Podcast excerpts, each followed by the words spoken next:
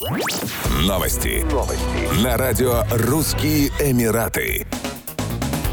Глава Министерства иностранных дел Российской Федерации Сергей Лавров на полях 77-й сессии Генеральной Ассамблеи ООН в Нью-Йорке провел встречу с главой внешнеполитического ведомства Объединенных Арабских Эмиратов Абдаллой Бен Заедом Аль-Нахаяном. Стороны обсудили вопросы дальнейшего развития многопланового российско-эмиратского взаимодействия. По итогам переговоров официальные лица подтвердили обоюдный настрой Москвы и Абу-Даби на наращивание всего комплекса двусторонних отношений, включая взаимовыгодную кооперацию в торгово-экономической, инвестиционной и энергетической области. Главы министерств также рассмотрели региональные и международные вопросы. Сергей Лавров на полях сессии Генассамблеи ООН также провел беседу с министром иностранных дел и по делам соотечественников за рубежом Сирийской Арабской Республики Фейсалом Мигдадом.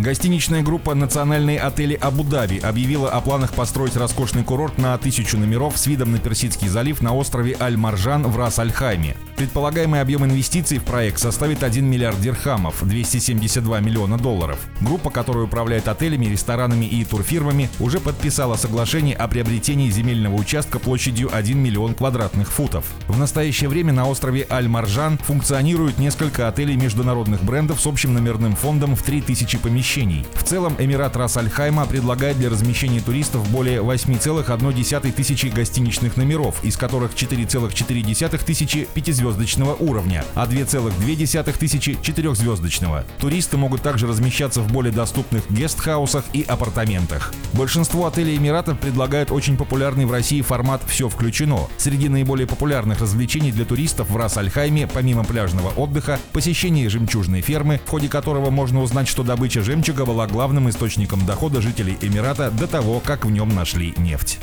Еще больше новостей читайте на сайте RussianEmirates.com